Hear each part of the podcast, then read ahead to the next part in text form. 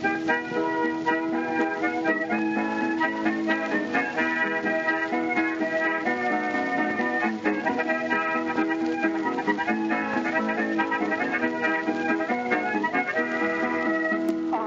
everyone, and welcome to Shot Reverse Shot. I am Matt Risby. Hello.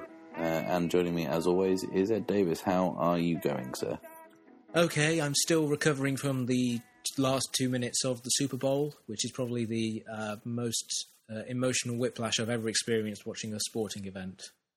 It was a good close game that I thought was when we were watching it. When the kind of the denouement was in process and the interception was thrown, I actually thought the Seahawks were winning the whole time anyway, and they were just running down the clock. And it just shows that I might have drifted off at some point in the third quarter. Well, yeah, I think, would it have been about like 4 in the morning or something for you as well? It was coming up to 3 in the morning for us. So yeah, I'd done pretty well to stay up for the whole thing, but I just zoned out for a little bit. And yeah, I kind of thought they were winning anyway. That kind of Super Bowl nonsense aside, we're talking about historical accuracy this week. Why are we doing that, Ed? Next week we're doing an episode about the Oscars and, you know, award season in general, and this is kind of a prelude to that because it was a kind of a subject that I wanted to talk about in the Oscars episode, but I thought it would kind of derail everything. So to kind of, it seemed like something worth discussing in its own right in terms of, certainly in terms of this Oscar season, where the question of historical accuracy has been something that's been bandied about and used to kind of bludgeon certain awards contenders or to kind of force them out of the conversation. But it's something that has really kind of come to the fore in recent years as something that is often cited as a detriment for a film, and I don't really think it should be. What specifically has... what set you off this time, Alan? This time, Lynn. It's mainly it's Selma. It's the film Selma, directed by Ava DuVernay, which is, you know, about the Selma march, which was a very important part of civil rights history.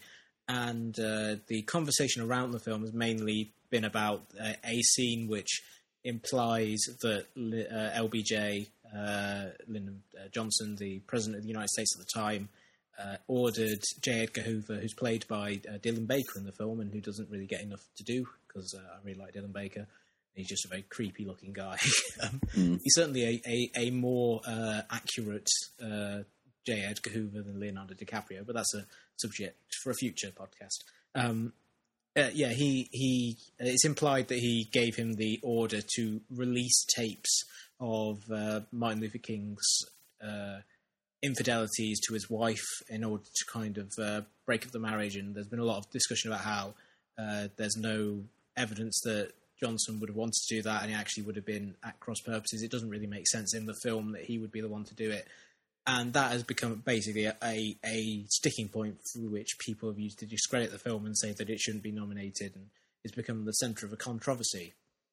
But on the other hand, The Imitation Game is nominated for a bunch of Oscars and is a film that no one's been talking about in terms of its historical accuracies, even though in the film, Alan Turing, is played by Benedict Cumberbatch, is shown to share an office with, or shed really, with a communist spy, which he didn't do. There was a communist spy at Bletchley Park, but he was never in the same shed as Alan Turing, and as far as anyone knows, they never actually met.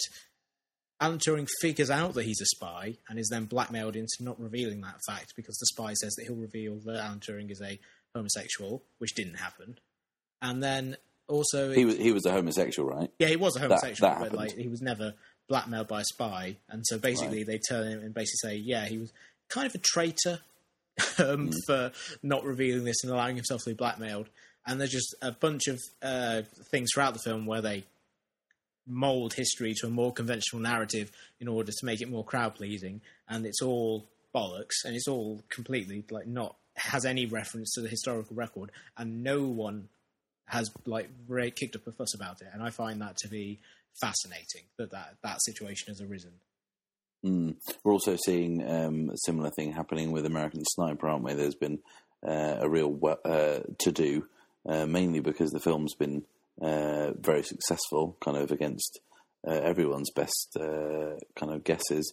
but also a few vocal people have been quite adamant that it's quite the opposite of what it's turned out to be, and that the central character is perhaps not as you know, kind of a nicer guy as he is painted to be in the film. Yeah, there's a lot of stuff in there where they talk about where people have said that a lot of Chris Kyle's story is at best exaggerated on his part, because he was someone who was quite self-aggrandizing, and maybe he exaggerated how many times he'd killed people, or the nature of his films. There's a large segment of the story which doesn't really have any historical basis, in fact, where he has a competition with the rival sniper, which I think has just been dropped in from Enemy at the Gates. It kind of matches that storyline beat for beat, which is very weird. But yeah, so there's a bunch of stuff in there where there's stuff in it that kind of differs from the historical record and has kind of clouded the discussion about the film to the detriment, because there's a lot to discuss about American Sniper that's much more interesting than whether or not things that happened in it are true. Do you think that, like, because everyone will kind of, no matter what you say about historical inaccuracies in films, people always kind of wave the stick of response back of artistic license. Is it a question of whether artistic license kind of impinges on the tone of the film? Like, I'd be prepared to accept a film which was in, you know, that did deviate from history, as long as it was kind of tonally kind of sound. Or would you say that, you know, even that's not acceptable, and that, you know, as soon as it veers off and kind of changes the kind of complexion of the film for, you know, narrative convenience, that, you know, that's a red flag?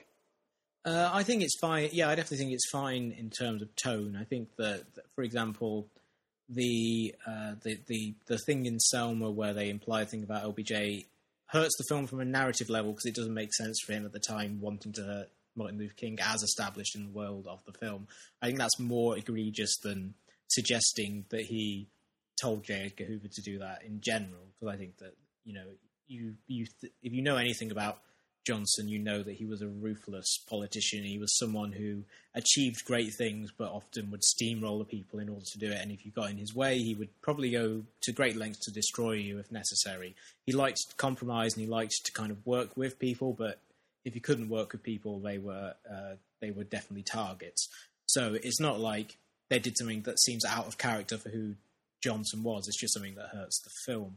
But I think that tonally, it does kind of make sense in that Selma is something of a corrective to a very white historical perspective that views all of this stuff as being mainly to do with Johnson. And I think it rightly kind of offers a view on it where it's very much from a black perspective. It's very much about the idea that this was a movement that had a strong grassroots components, and it wasn't just about kind of these great men having big, important discussions and passing legislation. So I think it kind of makes it, even though it differs from the historical record, it's doing it in a way which I think is kind of necessary. You're a historian, Ed. Mm-hmm. You read history. At what point does film just become a different perspective on events? Something I'm thinking about in terms of a film about relatively recent events. We had The Social Network a few years ago, in which pretty much everyone involved with the film, everyone who's featured in it, you know, Zuckerberg and the Winklevosses and some other people, said, I mean, this is an entertaining film, but it doesn't really bear much relation to what actually happened. But no one seemed to get that upset about it. I do think that the rub kind of comes in when a film purports itself to be something of the historical record as opposed to a work of entertainment. I think that in the case of The Imitation Game, it definitely presents itself as something that actually happened, and it tries to say that it's about the importance of what Alan Turing did in the war, and in terms of, you know, his the innovations that came from his work, you know, in terms of computer science and things like that. And so, therefore, its deviations from history are kind of harmful, because they're kind of insidious, and they're kind of not, they're not kind of flagged up as such. Whereas, even though I think it's a much worse film, Braveheart, I don't really care that much that it differs from history that much, because it's so easy to kind of pick apart and say, yeah, this is bollocks, and this doesn't have any kind of bearing in history. It's mainly just a Spartacus redux, you know. I think that in those kind of instances, I think it's kind of acceptable to differ from the historical record if they're not kind of pretending, this definitely happened this way. You see, I'm going to argue against that, Ed, because the problem with things like Braveheart, and also, to perhaps a lesser degree, but maybe a more insidious degree, Pocahontas, is that people who watch them, you don't learn about Pocahontas or William Wallace in school necessarily. So people who watch those films, you will probably grow up thinking that that is actually what happened, or at least it was like, maybe they changed a few bits, maybe we didn't know that they wore blue makeup, but generally that's true, even though Braveheart, for example, features a love story between two characters who at the time, the woman was, 1 year old? Yes, as pointed out by a very funny Lee and Herring sketch in the mid-90s. So that's pretty, that's a pretty kind of bad one. And we're not talking about kind of like cosmetic things here that kind of make a small difference. I mean, that's just wrong. Especially because it's then implied that her child was William Wallace's, and therefore the entire English line is descended from him. So, is that potentially harmful? I mean, for instance, I grew up, my first dabble with the JFK kind of story, an assassination, was Oliver Stone's film JFK, which, given the fact that it is objectively speaking, it is a stunningly well put together film. It's kind of dizzyingly kind of put together and edited and written and everything, and presents such a kind of wild array of facts and stuff. And, growing up as a teenager, you're a little bit kind of anti-establishment. You think, oh man, this is all one big conspiracy. And then you get a bit older and a bit more mature, and you think, I might look a bit into that, and you do. You think, what the fuck is he on about? Yeah, I mean, yeah, that's definitely true. I think it depends on your perspective. Like, when I first watched Braveheart, I had already seen that Lee and Herring sketch. I knew that a lot of the stuff in it was, historically inaccurate, and then I watched it and was like, oh, this is a terrible film. I don't really like it at all. But, I never took it on face value as history, and also, my academic background is, if I watch a film purporting to be based on history, my first instinct is to just go away and just how much of that was true? And search for that sort of stuff. But I think you're right that I think for a lot of people who don't have that instinct bred into them or beaten into them by an academic background, they probably won't take those steps, and they'll watch it and they'll take it on face value that, Alan Turing was blackmailed by a communist spy, or that, certainly in the case of American Sniper, that Chris Kyle was was just a perfectly nice guy and not in any way a psychopath. I think that in that instance, I think the discussion about the film has been so heated that, it kind of feels like a lot of people may be aware that the film is not 100% what it purports to be. Whereas, you're saying, in something like The Imitation Game, it is kind of insidious because the film is just popular enough that people are going to see it, but not popular enough that people are having heated conversations about whether or not it's accurate. So, I mean, so you've got a degree in history, right? Yep. Who did kill JFK? Well, I believe if you consult the Red Dwarf episode where they go back in time to the 60s, he actually shot himself. Oh, okay. That's pretty good. Which I think is the only theory that makes sense. Magic bullet indeed. You get a kind of a wide variety of films that purport to have some kind of historical fact. There's a kind of a thread of films that put fictional characters into non-fictional settings with real people. I'm thinking stuff like Titanic or Gladiator or Pearl Harbor, things like that. And still people find historical fault in those films, even though essentially the history is just a backdrop to a kind of a fictional story. Yeah, I think that those are the ones where I really kind of balk at the idea of people citing historical inaccuracy as a problem, because I think that there you're already taking a liberty by kind of putting someone in there that who wasn't there, and it's a kind of a fictional story. Obviously, the story of Titanic is not real; it's just there. for a thing that's happening. Well, the Titanic sank. That part's real. The love story part of it is not real. And, you know, so I think that... But even then, within that, I think you can kind of see there are certain hurtful things, such as the way that the second-in-command on the ship is portrayed as a very heartless person, where in real life he probably wasn't. Although, again, it's kind of hard to say, considering that the people complaining about that were complaining about it 80 years after the fact. So... It's always hard to tell with something where it's that far away that from the event that it's kind of hard to genuinely say what's true and what isn't. But yeah, I think that once you are just taking a real life situation and fictionalizing around it, questions of historical accuracy, I think, kind of go out the window. I'm going to talk now about a film that isn't in any way historically accurate. In fact, it's a completely fictional film, but there's certain factual inaccuracies that kind of trip the film up, even though it's fictional. I'm talking about the film Robin Hood, Prince of Thieves. Now, I am going to say to you that Robin Hood probably wasn't a real person. I mean, he might have been, but like probably an amalgamation of lots of different people, maybe just like a bit of myth, bit of legend, bit of chucked in, bit a little bit of real. Doesn't matter. Anyway, we're going to go back to that film, which has a bit where he escapes the Crusades with, Morgan Freeman. We can talk forever about like the convenience of that happening just to wedge a black actor into a film set in the Middle Ages. But also they arrive by boat in Dover and then they walk for about, 2 miles and they're at Hadrian's Wall and then they arrive in Nottingham, which, it's not purporting to be historical fact, but something like that where it's just a stupid factual inaccuracy, like does trip the film up a bit, especially if you've ever been to Nottingham. Yeah, I think it's especially because when they land, he just goes, "I'll be in Nottingham by nightfall from Dover by foot." Not really going to happen. Also, it looks like it's like 2 p.m, so he's really pushing his luck there.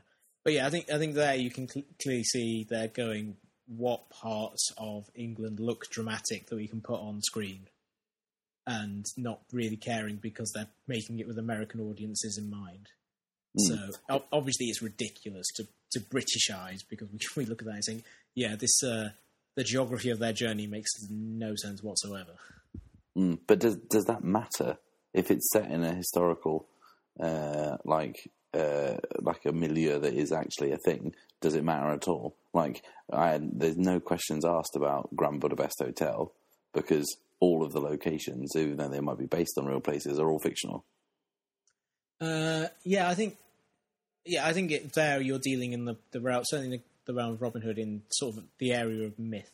So I don't think it matters too much because I think there you're dealing with what is essentially an invented England, an invented story, and so it doesn't really matter that they just kind of fudge the geographical details. Again, with Grand Budapest Hotel, even though it's based on, sort of real locations, it takes place in an entirely fictionalized country.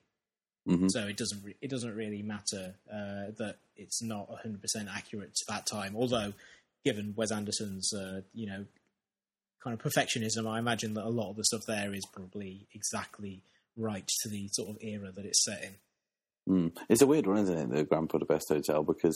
Like, you can get away with... I think, you can probably do this film and change the name of a country to something made up, and that would be fine. But then, when he brings the Nazis into it and they've got a different name and different uniform, that's quite a big narrative choice to make and changing it. But it's so in keeping with the tone of what he's done, you don't really ever question it.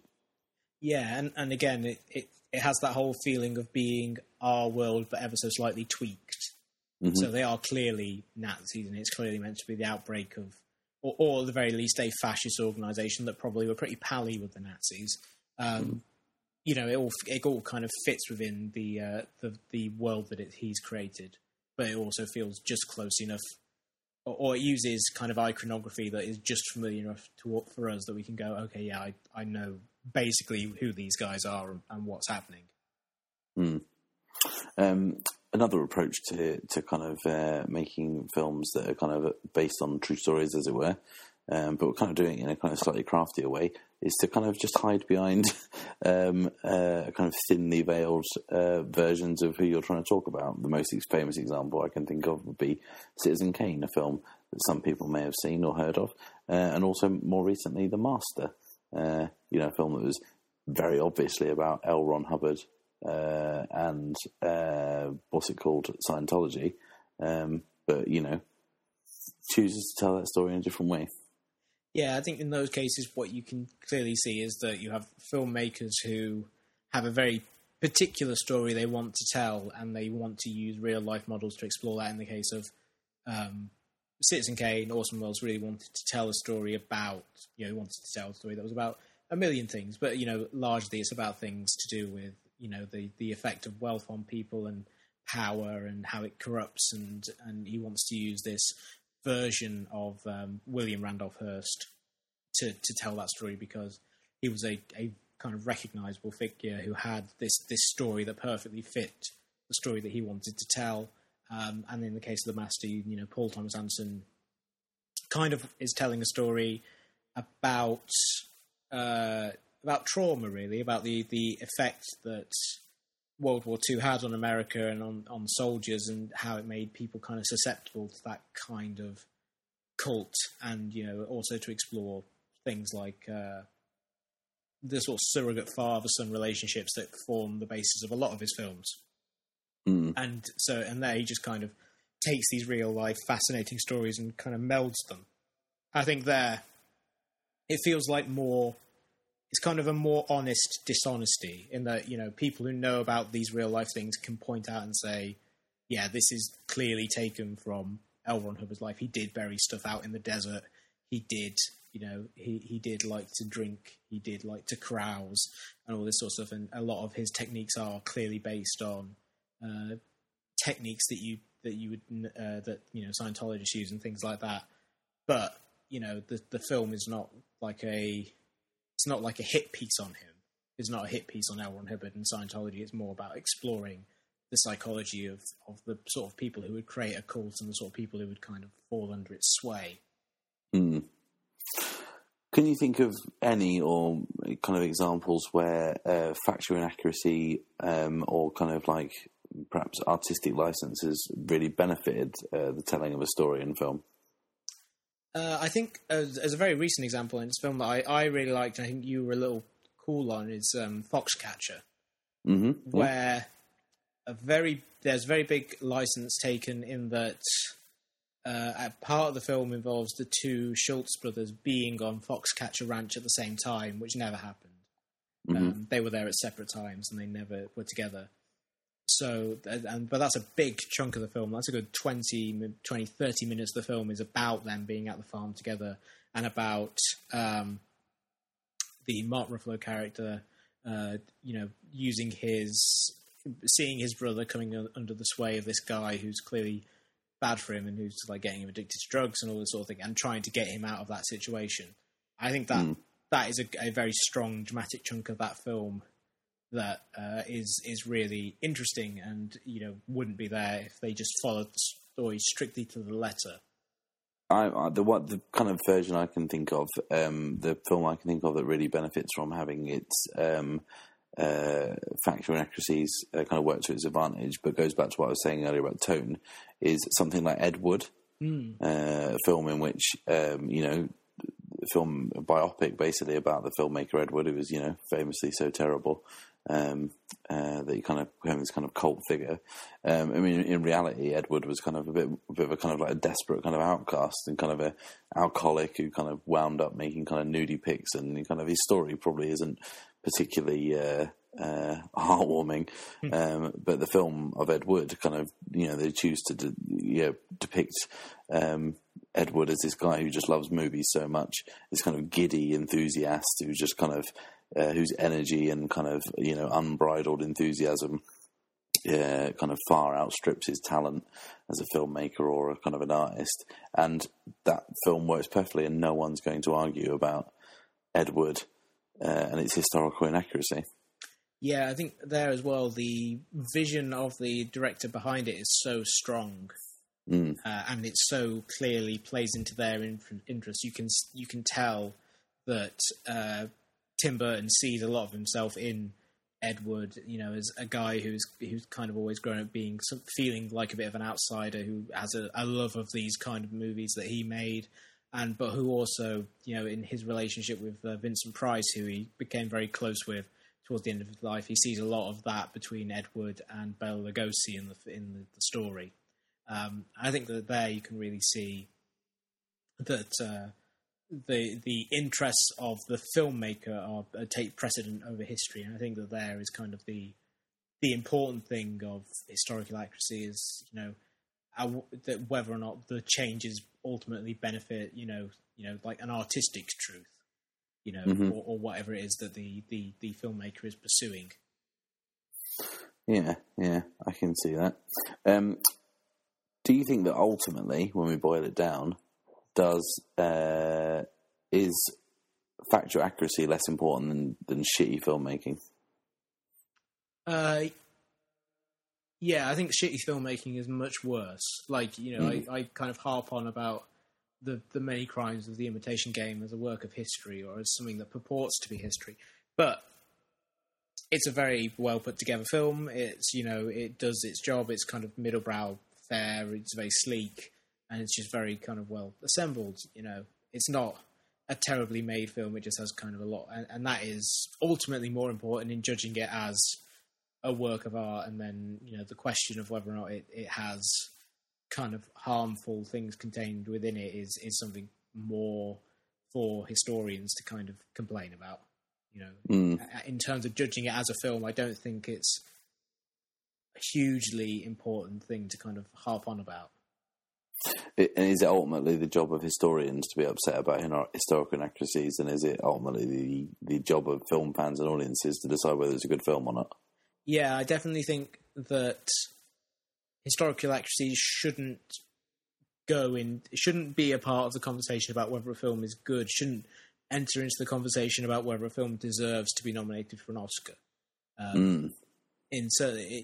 Because I think it's attacking a work of art for not being entirely, you know, based in the real world, which, you know, that's a legitimate thing if it's a documentary, but if it's a dramatic piece of work and if it's someone who has an artistic vision that is they are exploring through a real world situation, then I think, you know, harping on about historical inaccuracy is kind of wrong-headed, and a bit cynical.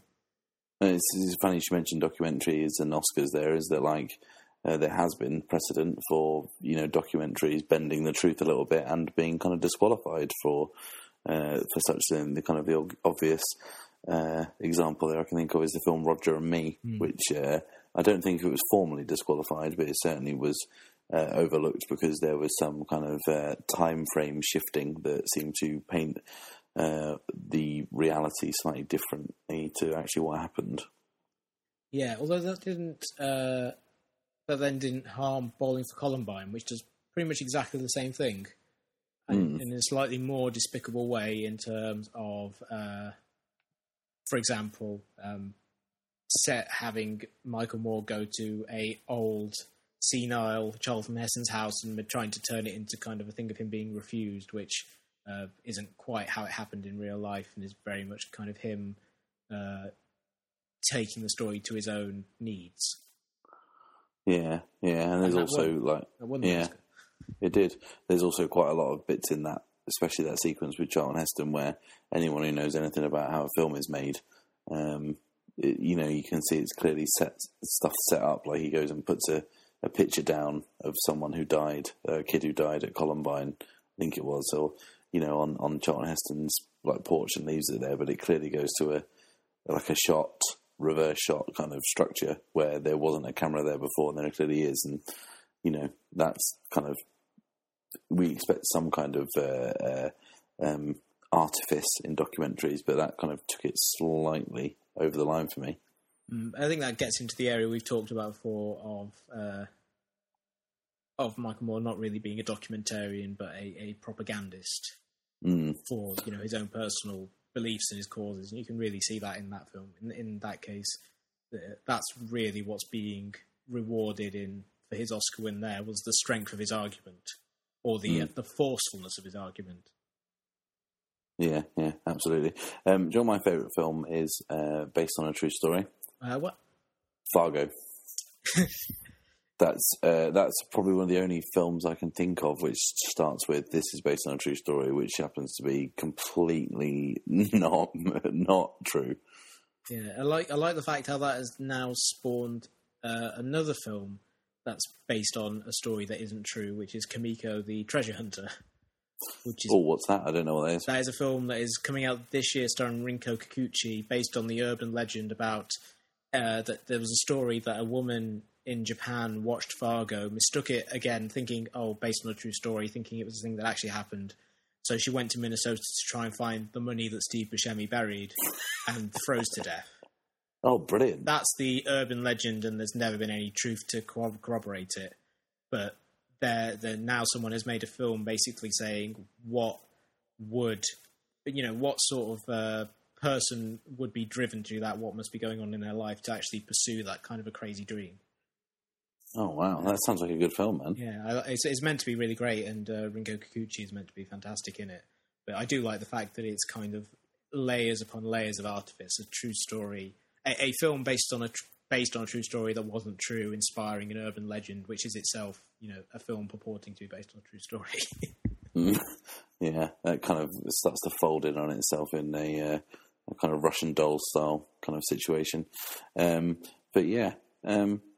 So that's kind of historical inaccuracies for you.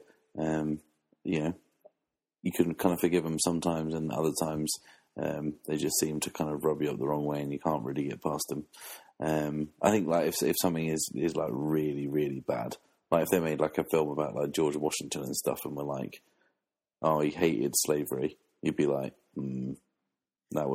that's not really accurate, is it? Yeah, I think that there has to be a question of agenda has to be thrown into it. Obviously, like Ava DuVernay has an agenda in wanting to present a version of American history and the civil rights that it differs from the version that tends to be talked about, because the visions of the civil rights movement is defined by kind of white saviour figures and things like that. But there is a difference to saying there are multiple interpretations of history and multiple perspectives and just making shit up. Absolutely. I think I've answered my own question as well about like saying why no one got upset about like The Social Network, and why people are getting upset about Selma is because Selma was about the civil rights movement and The Social Network was about fucking Facebook. So ultimately, even though the Winklevoss twins could be legitimately upset that they got like swindled out of money, it's fucking Facebook. But it doesn't answer the question of why people care that much about Lyndon Johnson's depiction in Selma, where he's just shown to be like a politician who's trying to do his best, and no one's seen down any problems with his depiction in The Butler, where he's shown taking meetings shitting on the toilet. Right. Okay. Wow. Sorry, Lee Daniels, The Butler, just not the 1914 time. No, absolutely not. And I think in just kind of to take it full circle, I'm pretty sure that in JFK, the film that I talked about earlier, I'm pretty sure Oliver Stone seems to suggest that Johnson was involved in that somehow.